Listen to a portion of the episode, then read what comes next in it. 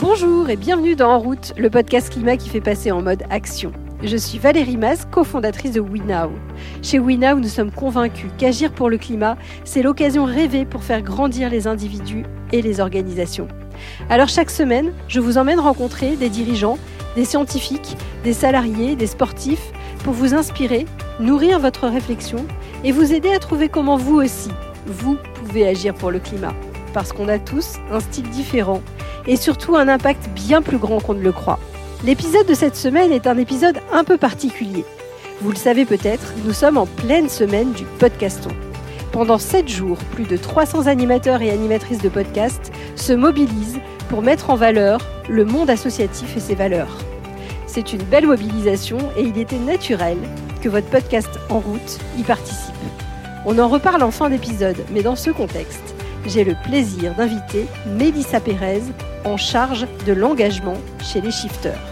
Les Shifters, c'est une association de bénévoles qui agissent pour limiter le dérèglement climatique. Cette association accueille toute personne intéressée par ce sujet et qui souhaite faire quelque chose. Qu'elles aient juste envie de s'informer ou qu'elles aient envie de s'impliquer plus largement, plus fortement, pour faire évoluer les choses dans leur vie, leur entreprise, etc. Avec Mélissa, nous avons parlé de comment le sujet de l'égalité homme-femme l'a amené à s'intéresser au climat, de ce que veut dire agir pour le climat, de comment on donne à chacun la possibilité d'agir à son échelle, qu'on ait 5 secondes, 5 minutes ou 5 heures, de la force du collectif, mais aussi d'éco-anxiété, de vélo, de cinéma. Vous êtes prêts à passer en mode action? Alors, en route Bonjour Mélissa. Bonjour. Est-ce que Mélissa, tu peux te présenter? J'ai 28 ans, je travaille dans une entreprise qui s'appelle Carbon 4 où je suis directrice commerciale. ça c'est mon travail le jour et la nuit, je suis euh, bénévole dans l'association euh, Les Shifters euh, où je m'occupe de toute la partie engagement. Est-ce que tu peux m'expliquer ce que c'est que le Shift Project? Alors le Shift Project, c'est un think tank qui œuvre pour la décarbonation de la France. Euh, son rôle, c'est de faire des études pour simplifier des problèmes complexes, euh, notamment ce qu'ils ont pu faire avec le plan de transformation de l'économie française. L'idée, c'était de se dire, si on veut garder un bon emploi, un bon taux d'emploi, mais qu'on veut réussir à, à atteindre ces fameux accords de Paris, qu'est-ce qu'on devrait faire pour chacun des secteurs d'activité? Qui on devrait former à un nouvel emploi? À quel endroit on devrait investir de l'argent ou au contraire désinvestir de l'argent? Toujours dans cette optique, il vaut mieux se préparer puisque dans tous les cas, on va avoir une transition qui arrive. Et si on se prépare, en fait, ça sera peut-être euh, finalement assez cool. Et alors, c'est des citoyens, c'est des scientifiques. Qui est-ce qui travaille? Parce que c'est quand même des sujets complexes. Mm. Alors en fait, il faut séparer. Il y a deux entités euh, très différentes. Donc il y a le Shift Project qui est un think tank euh, dans lequel il y a des, euh, des employés qui travaillent tout au long de l'année sur différents travaux. Le dernier en date, ça a été un travail qui s'appelle Climacieux Business sur l'éducation. Donc notamment, la question était dans l'enseignement supérieur, que ce soit donc les écoles d'ingénieurs ou les écoles de commerce ou les MBA comment on doit refondre les questions euh, de formation. Et donc ça, c'est un dernier travail qui a été fait et qui a eu l'honneur d'être présenté devant Bruno Le. Donc c'était euh, c'était une chouette présentation. Et de l'autre côté, il y a une partie donc euh, côté Shift Project qui sont une quinzaine, on va dire. On va dire Shift and Friends puisqu'ils ont beaucoup de personnes qui gravitent autour et qui les aident énormément. Et donc les shifters, c'est l'association des bénévoles du Shift Project, mais pas que. Euh, l'histoire des shifters, c'est qu'en fait, il y a quelques années, quand le shift s'est lancé, ils se sont dit, il y a quand même beaucoup de choses à faire et, euh, et on a besoin d'aide. Et euh, la légende raconte que dans un pub, certains se sont dit, nous, on peut aider. Et dans ce nous-là, il y avait bah, certains des fondateurs de l'association des shifters. Et ça a commencé par quelques personnes, et maintenant on est plusieurs dizaines de milliers de personnes, tous impliqués de manière différente. Et on, fait plein plein de choses. Au début, c'était, pour être honnête, c'est vrai, beaucoup d'ingénieurs. Mais maintenant, on a des personnes qui sont, euh, bah, je connais des facteurs, des personnes qui sont dans la communication, des juristes. On a des personnes qui sont plutôt dans l'art. On a vraiment plein de corps de métiers différents puisqu'au final, on n'a pas besoin que d'ingénieurs pour résoudre ces problèmes. C'est une question bah, de réinventer les imaginaires, etc., etc.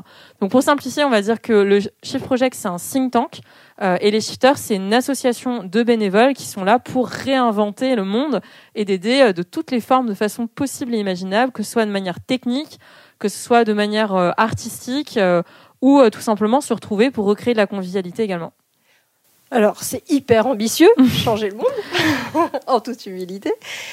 Vous vous adressez à qui, qui est-ce que vous voulez faire changer? Qui, qui, sont les cibles en fait des projets que vous adressez? Alors euh, c'est vrai qu'on est ambitieux puisque le sujet étant de taille, on ne peut pas se permettre de ne pas être ambitieux. À la base, on était plutôt, on va dire, axé euh, décideurs et de plus en plus vers le grand public. On a des antennes locales implantées partout en France et en Europe, on a énormément de personnes et on commence à en avoir dans le monde entier. C'est pas la majorité des personnes, mais on a des personnes en Asie, on a des personnes aux États-Unis. Et donc on s'adresse du citoyen qui a juste se pose des questions sur ce qu'il voit dans les médias et qui souhaite s'informer, se former, jusqu'à des personnes qui ont envie de passer plusieurs heures par semaine et qui ont envie vraiment d'agir que ce soit en allant toquer à la porte de leur mère en disant euh, bah vous savez qu'il y a peut-être des enjeux au niveau de votre territoire. Ou et je donne que des exemples très concrets on a des festivals de cinéma qui sont organisés dans différentes villes. On fait ciné débat euh, et on peut voir des films comme euh, je sais pas moi j'avais vu Mad Max Fury Road. Et puis après paf un débat sur fin des ressources. Et puis voilà ça nous met un petit peu dans une, une, disposition intéressante pour discuter de ce qui peut arriver de manière positive ou de manière un peu plus complexe mais on est vraiment là pour dire si quelqu'un a envie de s'informer, de se former ou de se rendre utile, qu'il ait une picotième de secondes, cinq minutes ou plusieurs heures, on trouvera des choses à lui proposer. On veut aussi être là comme un réseau de soutien. On sait qu'il y a beaucoup de personnes qui souffrent d'éco-anxiété aussi. Et donc on est aussi là pour que toute personne qui a envie de nous rejoindre bah, puisse trouver euh, un collectif dans lequel voilà il y aura de l'écoute et de l'accompagnement. Donc euh, ça va des sujets très très très politiques à des sujets euh, juste euh, chillés quoi. D'accord. Et donc tous les shifters sont là pour à la fois agiter, euh, suggérer de nouvelles façons de prendre le sujet, mais peut-être apporter aussi des solutions. Dans ce cas-là, tous les shifters sont formés à répondre à des questions? Alors c'est une vraie question sur sur l'accueil puisque on a de plus en plus de personnes qui nous rejoignent. Euh, donc nous, on a organisé avec euh, différents différents pôles. On a une, euh, une académie interne qui forme à tous les sujets du shift. Donc on sait que tout le monde ne lit pas tous les rapports du shift dans leur version PDF. C'est juste une réalité et je pense que même eux-mêmes des fois nous disent bah ça prend énormément de temps de rentrer dans le détail euh, et les rapports c'est aussi un processus pour créer un collectif et réfléchir aux solutions. Et donc on crée des formations sur chacun des thèmes sectoriels et on crée des, formations pour former des gens ensuite à former d'autres gens. Donc si on arrive au shifter et qu'on ne sait rien, n'a rien, et c'est le cas de plein de gens, et honnêtement, même si on sait certaines choses, personne ne peut prétendre tout connaître sur tous les secteurs. En fait, on s'inscrit à une formation. Une fois qu'on a fait la formation, on peut aussi après, au bout de une ou deux fois, comme la fresque, se proposer d'être formateur.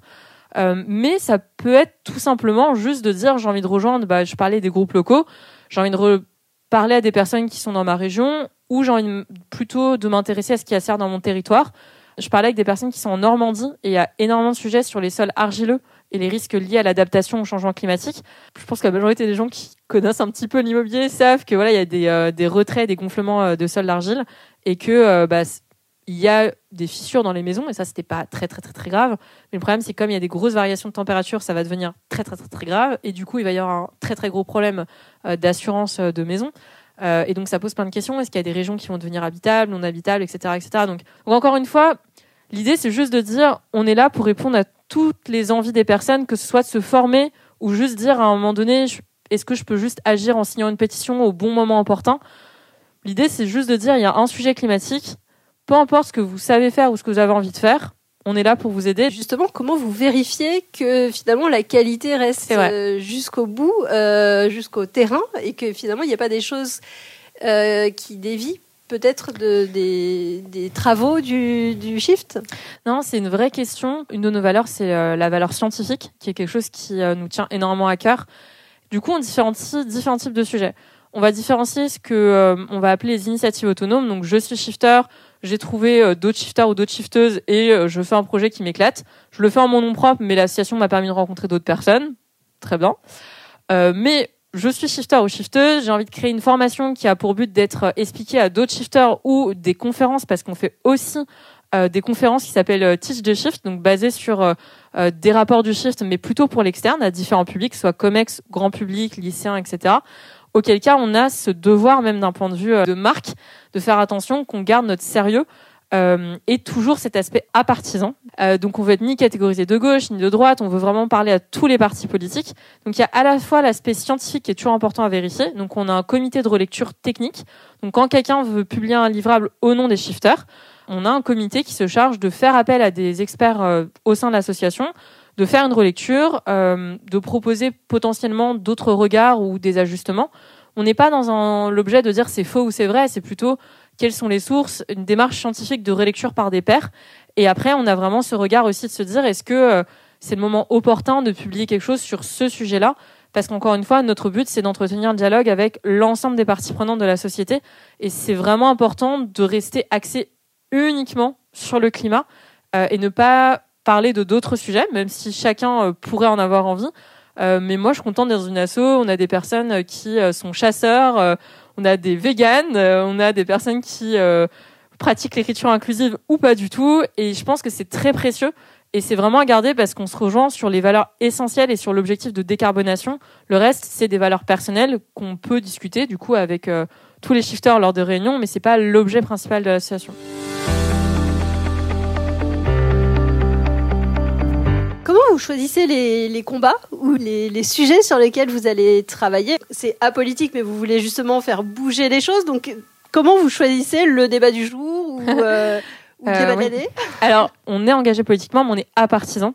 On s'implique sur des sujets éminemment politiques. Notre agenda est dicté par l'agenda français slash européen. Sur les élections présidentielles, qu'est-ce qu'on a fait? On a screené l'ensemble des programmes selon euh, le, la stratégie euh, bas carbone et on a fait un site internet pour permettre à chaque citoyen d'un point de vue purement rationnel et encore une fois uniquement sur les propres critères de ce qu'on est censé faire pour respecter les accords de Paris, comment se positionner les candidats ou du moins leur programme. Ça, c'est vraiment parfaitement là où on doit être. Ça veut dire fournir des clés de lecture au maximum à partisane, basées sur des consensus scientifiques sourcés, potentiellement où on peut être challengé et on peut expliquer du coup les raisons. Et on travaille sur les sujets, par exemple, des municipales, euh, les européennes, probablement qu'on fera quelque chose dessus aussi. Donc on est vraiment dans ce rôle de se dire quelle est l'actualité politique? Là, on peut avoir un impact. Si on parle de la partie politique qui concerne une partie de l'association, et comment on peut avoir cet impact-là? Les municipales, c'est infini. C'est-à-dire qu'on a des gens dans beaucoup de villes en France, plusieurs centaines de villes. Euh, mais ça veut dire si demain on veut que chaque shifter qui est dans une ville se sente capable de parler à son élu, euh, de lui poser des questions ou de parler à tous les candidats, euh, ça va être des choses qui vont prendre du temps de formation puisque tout le monde ne se sent pas forcément légitime de porter cette parole. Or, en tant que citoyen, bah, il y a quand même cette question de se dire, il faut savoir porter aussi cette voix de la science quelque part, tout en sachant qu'on n'est pas encore une fois tout le temps les plus experts. Donc on va pas être dans une posture de juger un programme quand on va avoir une discussion avec un élu, mais plutôt de lui dire bah sachez qu'en tout cas il y a des personnes que ça intéresse. Si vous avez des questions, nous on peut essayer de regarder les questions que vous avez. Dans certains cadres, notamment les élections présidentielles, là on va faire une analyse critique. Donc on va aller vraiment avoir une approche proactive sur certains sujets prioritaires tout en laissant les shifters qui ont une idée faire leur vie. Et alors, euh, quels sont peut-être les, grands dossiers sur lesquels vous travaillez en ce moment Alors, faut savoir, au niveau de notre organisation, on a euh, des shifters qui font partie de ce qu'on appelle des groupes locaux, donc qui euh, sont rattachés à leur département ou leur ville où il y a des événements locaux qui sont organisés. Et on a des shifters qui sont aussi rattachés, s'ils le souhaitent, à ce qu'on appelle un cercle thématique, parce qu'on a une bonne dizaine, qui a un cercle thématique euh, finance qui existe, et ils ont beaucoup travaillé, par exemple, à l'élaboration de la fresque de la finance. Donc là, ils travaillent en ce moment dessus, mais ils ont aussi euh, répondu à des sollicitations publiques. Euh, récemment, il y a eu des sollicitations de la part de grandes entités de régulation sur le sujet du greenwashing. Donc ça, c'est aussi un sujet très intéressant de se dire qu'en fait, en tant que bénévole, mais des fois expert ou passionné le sujet, on n'a pas que des gens qui travaillent dans un secteur qui rejoignent euh, ce cercle thématique euh, spécifique.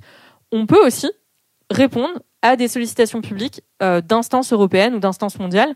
Et ça, c'est intéressant aussi, puisque souvent, un citoyen tout seul va peut-être pas avoir l'envie, l'idée, ni la patience, ni se sentir légitime de le faire, ou faire de la pédagogie aussi sur le sujet de l'épargne. Bon, la finance, c'est un grand sujet, mais il y a quand même ce sujet-là de l'épargne, de savoir que quand on a son argent dans un fonds, dans son épargne personnelle, bah, ça a aussi un impact puisque derrière, ces fonds sont eux-mêmes investis euh, en bourse euh, ou dans différents types de, de placements sous forme de prêts, etc. Et alors, comment on fait concrètement euh, pour passer de, de, de l'analyse à l'action de euh, euh, j'interpelle par exemple mon élu à je propose ou en tout cas j'essaye de faire évoluer les choses dans le bon sens, sachant qu'il n'y a pas de bonne réponse aujourd'hui. Il y a beaucoup d'options, mais pas forcément des, des, des réponses qui sont noires ou blanches. Comment on fait? C'est une vraie question. Je dirais que de manière générale, L'objectif premier est de former un maximum de personnes. Et on différencie vraiment le sujet de la sensibilisation. Donc, je peux être sensibilisé au changement climatique. Une formation, et du coup, enfin, en termes d'heures, ça doit être des dizaines, voire des centaines d'heures pour vraiment saisir en tant que décideur dans mon secteur ou en tant qu'employé de mon secteur, qu'est-ce que ça veut vraiment dire? Et clairement, on n'a pas la prétention de savoir les solutions, puisque uniquement les personnes qui sont dans une entreprise, des fois, peuvent avoir une idée qui peut être hyper pertinente dans leur secteur, dans leur milieu, dans leur région, qui sera pas du tout euh, pertinente à un autre endroit. Donc, l'idée, c'est déjà de s'assurer que tout le monde soit bien formé au sujet et ne se trompe pas dans euh, sa façon de vouloir trouver des solutions, puisqu'il peut avoir des fausses bonnes idées. Euh.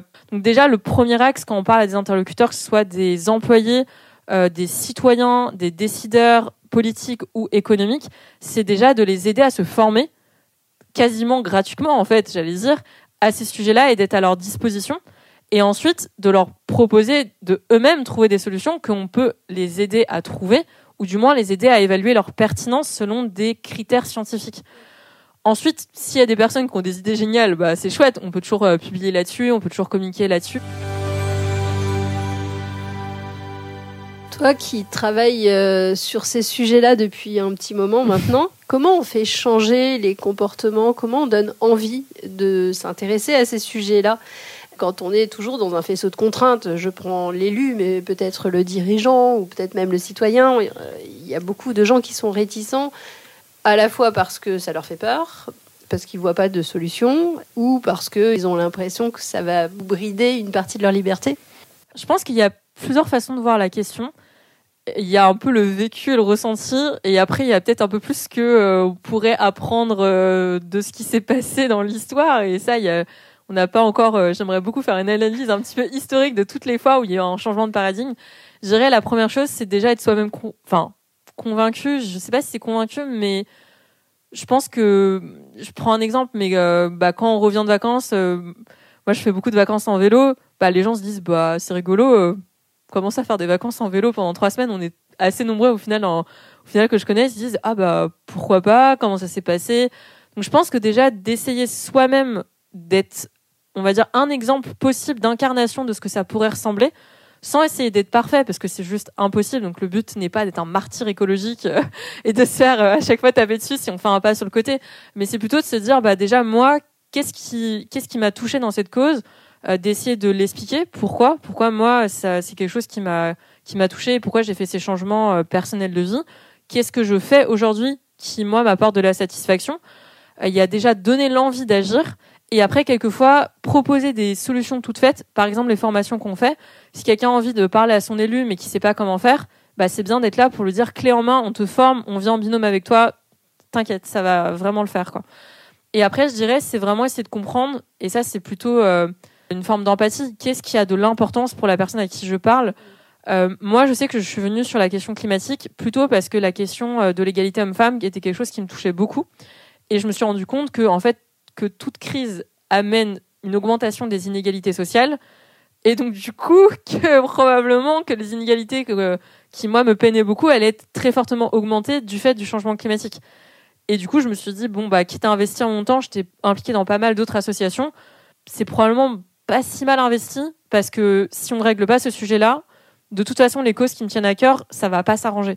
Ça, c'est quelque chose personnel, mais il y a des personnes qui, ça sera peut-être plutôt de se dire, euh, bah, je suis quelqu'un qui est très attaché aux valeurs familiales. Moi, j'ai pas mal d'enfants et je me projette sur le fait que voilà, mes enfants auront des enfants et que ces enfants-là auront des enfants et la question du monde dans lequel on veut vivre.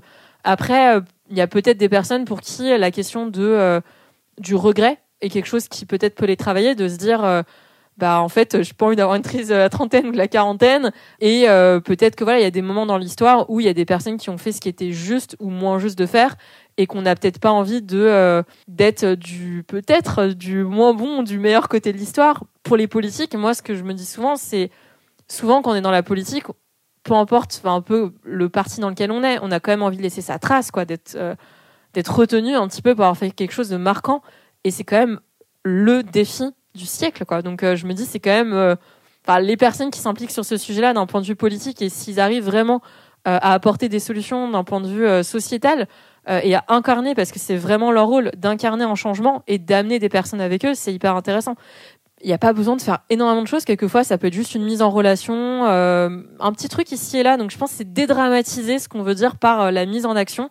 La mise en action, c'est juste se dire que j'ai 5 secondes, 5 minutes ou plusieurs heures il y a un truc que je peux faire qui peut aider et c'est peut-être pas si mal si je le fais.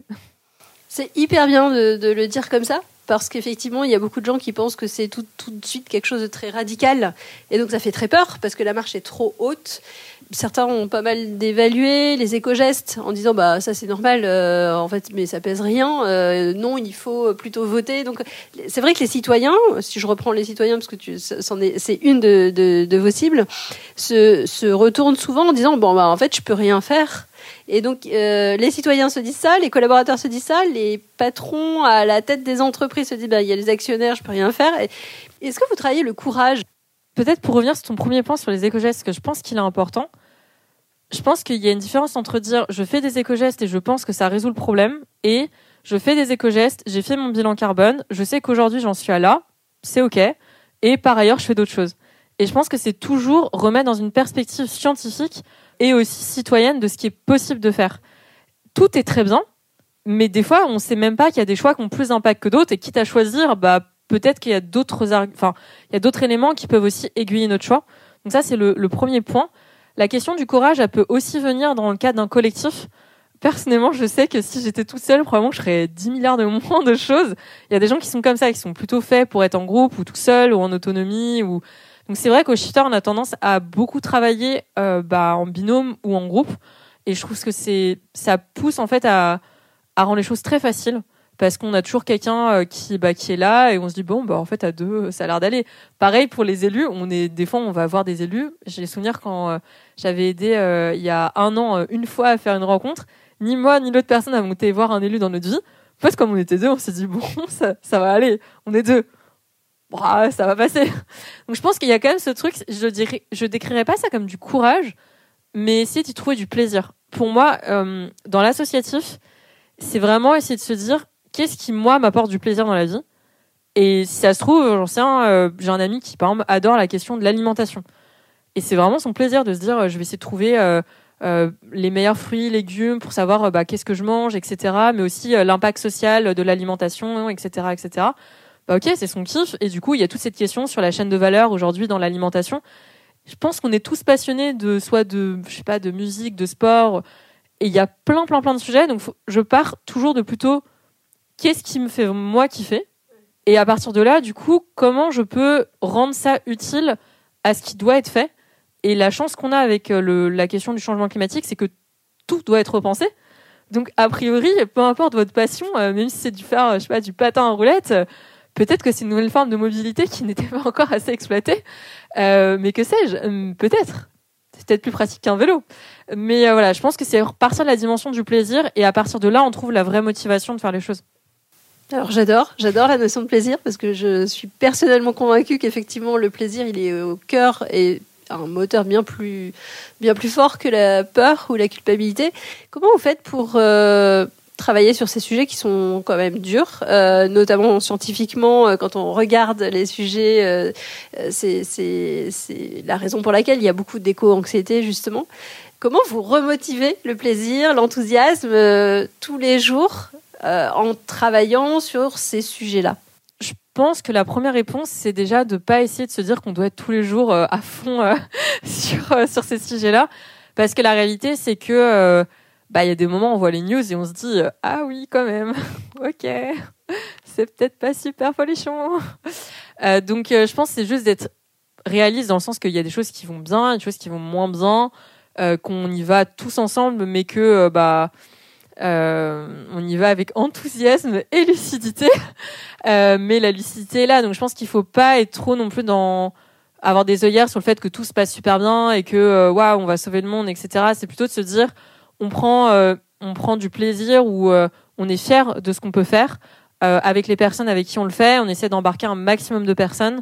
et c'est ça qui nous drive. Après, bah, des fois, là, on va vraiment juste se reposer et prendre du temps pour se, voilà, prendre un peu de recul. je pense, encore une fois, dans une optique de réalisme, il y a des sujets qui sont difficiles. Il faut qu'on en parle. C'est tout le but, justement, dans un collectif. c'est bien de prendre des vacances. moi, quand je suis en vacances, je fais pas shifter c'est bien d'être juste off des fois et de se juste se dire bon là on se repose les questions de justement bah, qu'est-ce qu'on va aller chercher dans cette association, qu'est-ce qu'on va chercher dans son travail? Et se dire bah, par rapport au monde tel qu'il est aujourd'hui, tout le monde n'a pas le même poids de responsabilité. On reste des citoyens, on peut faire énormément de choses, mais on peut pas sauver le monde. Donc, euh, faut mettre la limite au bon endroit. Écoute, c'est génial parce qu'effectivement, de pouvoir euh, pondérer systématiquement euh, ce que tu fais, où est-ce que tu en es et la vision que tu as euh, et te reposer est une super. Je pense que c'est vraiment un point hyper important. On parle beaucoup de fatigue justement des, des activistes.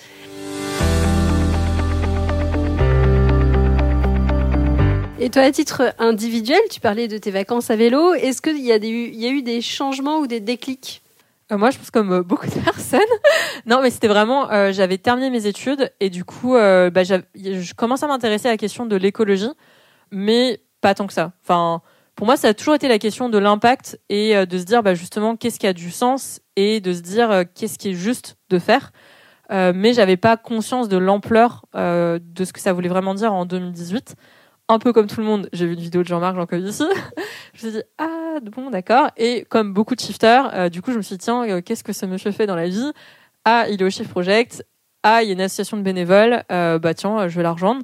Et du coup, je suis rentrée directement dans la partie qu'on appelle le domaine projet. donc, c'est là où on organise l'organisation des projets.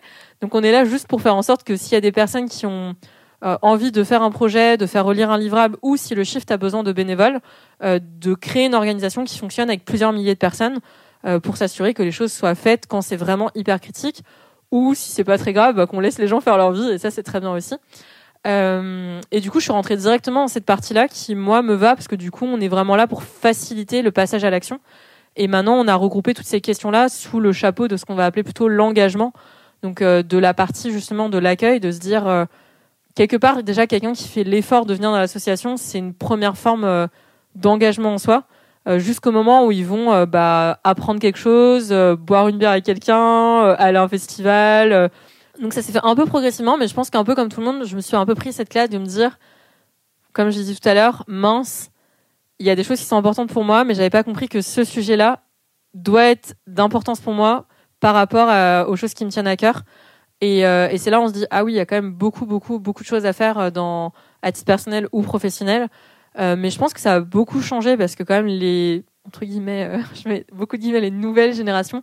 Mais je pense que ce soit à l'école ou dans les médias, on, même le concept de tonnes de CO2, c'était pas quelque chose qu'on voyait sur des affiches. Enfin, pour le meilleur ou pour le pire, parce qu'on parlait du sujet de la compensation.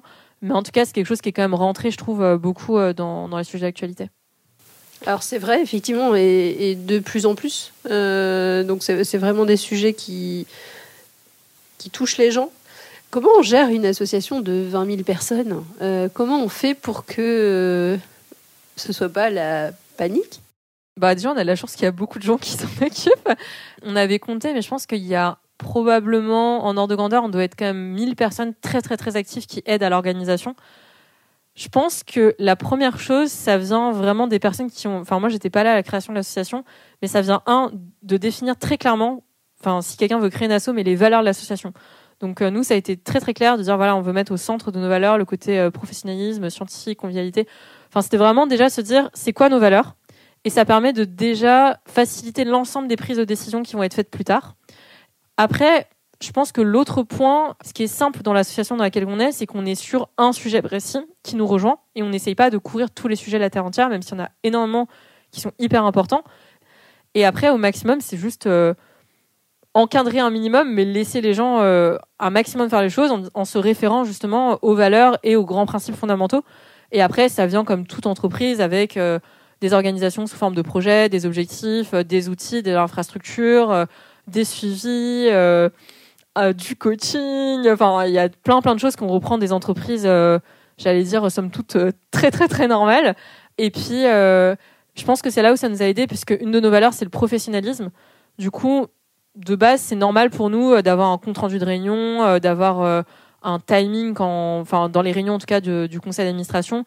Et puis, de, pareil, en fait, au niveau des groupes locaux, des cercles thématiques, il y a quand même un certain professionnalisme qui fait que ça laisse la place à beaucoup d'inventivité et de créativité une fois que c'est un petit peu cadré en amont et tout le monde n'est pas obligé d'être super carré. Je suis juste qu'il y a une minorité de personnes qui s'occupent de ça pour qu'une majorité de personnes puissent ensuite euh, avoir la liberté de proposer et de participer à l'association. La question du climat que vous prenez au niveau des shifters euh, comme question centrale, elle, elle télescope énormément d'autres sujets qui sont complexes à, à, traiter. Comment vous adressez justement cette question de fin de mois, fin de, de, la planète. euh, et notamment, quand on adresse par exemple la question des entreprises, il y a des grosses entreprises qui sont sur les énergies fossiles, euh, mais pas que, euh, mais qui, qui génèrent énormément d'emplois. Comment on peut assurer cette euh, transition Faut-il demander à tout le monde de quitter l'entreprise Vers quel métier ils peuvent se tourner? Comment vous réfléchissez ça au, sein, au sein des shifters? En fait, c'est pas si compliqué que ça quand on y pense, parce que déjà rien que le sujet de l'agriculture, aujourd'hui on a un vrai sujet de revalorisation de cette filière et on a besoin d'énormément de personnes donc il y a clairement de l'emploi dans des filières et il y, aura clairement moins d'emplois dans d'autres filières. Ça, c'est une certitude. Après, le point, c'est plutôt de se dire, au lieu de se mettre des œillères et euh, bah, laisser les personnes un peu dans, une petite galère, quoi, euh, bah, le mieux, c'est quand même d'anticiper euh, et de leur proposer des reconversions professionnelles le plus tôt possible et pour caser aussi le choix et pour qu'on puisse recréer ces métiers-là et, recréer aussi l'envie de faire différents métiers qui aujourd'hui ne sont pas valorisés. Alors juste enfin, j'allais dire valeur sociétale, quoi. Donc, donc de toute façon, il y aura pas le choix. Ça c'est le premier point. Et le deuxième point, c'est que c'est pas grave. Et le troisième point, c'est que oui, ces entreprises aujourd'hui génèrent des emplois, mais pas forcément demain. Donc autant au maximum, au fur et à mesure de cette transition, euh, former les personnes pour qu'elles passent d'un emploi à un autre. Donc ça, il y a différentes façons de voir les choses. Il y a soit des individus qui s'en rendent compte et qui se disent, bah moi j'ai envie de me positionner mais ça reste quand même un sujet euh, étatique aussi de se dire bah, à quel moment on finance plus ou moins certains secteurs, comment on les rend désirables. Après, il n'y a pas que l'État, enfin les secteurs en eux-mêmes aussi euh, ont leur propre, euh, on va dire, pouvoir de réinvention, de réalisme aussi. et on s'en rend compte. je pense que même les étudiants, il y a une vraie question, de toute façon, que ce soit sur les nouveaux emplois ou les anciens emplois. Il y a pas mal d'étudiants aujourd'hui qui n'ont pas forcément envie d'aller travailler dans certaines entreprises, donc je pense que somme toute, ça se fera. Le point, c'est que ça serait quand même triste qu'il y ait certaines personnes qui n'auraient pas été au courant que leur emploi serait voué à disparaître, qu'on aurait pu leur proposer une solution, mais que ça ne serait pas fait en temps et en heure. Sachant que c'est pas qu'une question d'emploi, parce que si on a besoin d'emploi dans d'autres secteurs, c'est qu'on a un besoin. Et si on reprend l'exemple de l'agriculture, bah, on sait qu'on va avoir besoin de beaucoup plus de bras. On a beaucoup, beaucoup, beaucoup de choses à faire et à réinventer. Euh, une question de souveraineté euh, euh, de l'alimentation. Donc, ne serait-ce que sur cette question-là, c'est pas que une question de l'emploi des personnes, mais aussi de, bah, de vie pour l'ensemble des citoyens euh, français. Donc, euh, je pense que ça devrait le faire, a priori. On sait ce qu'il y a à faire, mais encore une fois, il faut y aller, quoi. Écoute, c'est passionnant, Mélissa, euh, parce que bah, d'abord, ça donne envie. Pour une fois, le sujet climatique, c'est pas quelque chose de glauque, mais c'est plutôt une question, une question d'enthousiasme et de, et de changement. Chez les shifters, vous avez besoin de quoi? On a vraiment besoin de n'importe qui qui a une demi-seconde à passer sur ce sujet-là. On a besoin d'être euh, plus nombreux. Euh, on a besoin de juste de personnes qui viennent dans l'association et qui disent je suis là et on s'occupe de vous. Il n'y a pas de souci. Donc euh, vraiment honnêtement, s'il y a des personnes qui écoutent, vous tapez sur Google Shifter, vous tombez sur le premier site dessus. Il y a un endroit nous rejoindre et que que vous voulez juste de temps en temps suivre ce qui se passe avoir accès à du contenu, vous former, agir. Euh, on a vraiment plein de possibilités, que ce soit 5 minutes, 10 minutes, plusieurs heures par semaine, euh, tout seul, en groupe, rencontrer des personnes euh, ou pas. Enfin, tout est possible, que vous soyez en France ou à l'étranger. Il y a beaucoup de personnes qui aident sur plein, plein, plein de sujets. Et il y a un point qui est important, c'est que si vous n'êtes pas surdiplômé, on a clairement besoin de vous. C'est hyper important qu'on ait un maximum de diversité et de représentativité sur l'ensemble des métiers qui existent, sur l'ensemble des quotidiens qui existent au sein de, de la population euh, française et européenne, peu importe l'âge, peu importe la profession, enfin, vraiment, on a juste besoin que des personnes arrivent dans l'association et soient juste là pour aider à la mesure de ce qu'ils peuvent aider, et ça sera déjà génial. Donc, pas besoin de formation scientifique particulière, pas besoin de connaissances euh, particulières, juste être Intéressé, enthousiaste. J'allais dire intéressé, enthousiaste, c'est la bonne réponse. Exactement. Est-ce que vous avez besoin de dons? Quand vous, euh, vous arrivez au shifter, vous pouvez adhérer euh, en faisant une cotisation. Le minimum, c'est 1 euro, donc il n'y a aucun souci à venir et juste euh, adhérer à 1 euro. Mais si vous voulez donner plus, ça aide toujours pour des sujets que vous pouvez penser pas si critiques, mais qu'ils le sont quand même très clairement. On a quand même de nos valeurs qui est la convivialité et on n'est pas tous du tout au même endroit. Du coup, de temps en temps, il faut quand même qu'on réserve des lieux pour aller se voir. Et ça, c'est quand même assez important euh, de pas faire tout en virtuel. Donc oui, on a besoin de dons, mais on n'a pas besoin de lever des millions non plus. On a juste besoin de voilà de femmes et d'hommes enthousiastes qui ont envie de donner une demi-seconde de leur temps sur ce sujet et c'est déjà énorme et on sera ravis de les accueillir. C'est trop bien. Écoute, on arrive à la fin du podcast. J'ai coutume de poser quelques questions hyper rapides à chacun de mes invités. La première question que j'avais envie de te poser, c'est comment on parle de climat sans être loup? Comment on fait pour être aussi enthousiaste que toi? C'est mon métier. Non, je rigole. En fait, je pense qu'il faut pas se forcer à être enthousiaste si on ne l'est pas par nature. Enfin, je pense qu'il faut juste être qui on est. Euh, il y a des personnes qui vont être plutôt euh, euh, dans la rigueur scientifique ou plutôt bah, dans une forme de pragmatisme ou plutôt dans une forme de timidité. Donc, je dirais pas qu'il faut être enthousiaste. Je dirais qu'il faut être qui on est. Point. enfin, honnêtement, c'est pas du tout une obligation. Après peut-être qu'à force d'en parler, ça vient peut-être plus naturellement. Je dirais peut-être plus euh, tout simplement ça. Est-ce qu'il y a un conseil qu'on t'a donné que tu trouverais intéressant de partager parce qu'il t'aide vraiment? Il n'y a pas un conseil, mais un livre qu'on m'a partagé que j'aime beaucoup, euh, qui s'appelle Décisive. Et euh, du coup, bah, je laisserai les personnes le lire. Mais du coup, c'est un processus qui aide à prendre des décisions, qui est facile à retenir puisque c'est avec l'anacronyme VRAP, comme McDo.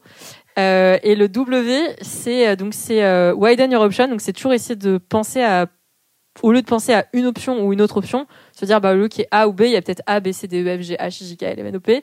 Euh, le deuxième, c'est reality test your assumption. Donc c'est vraiment se dire bah maintenant que j'ai ces options là, est-ce que j'ai des moyens de vérifier de manière factuelle en interrogeant des personnes qu'est-ce que ça voudrait dire de prendre telle ou telle décision?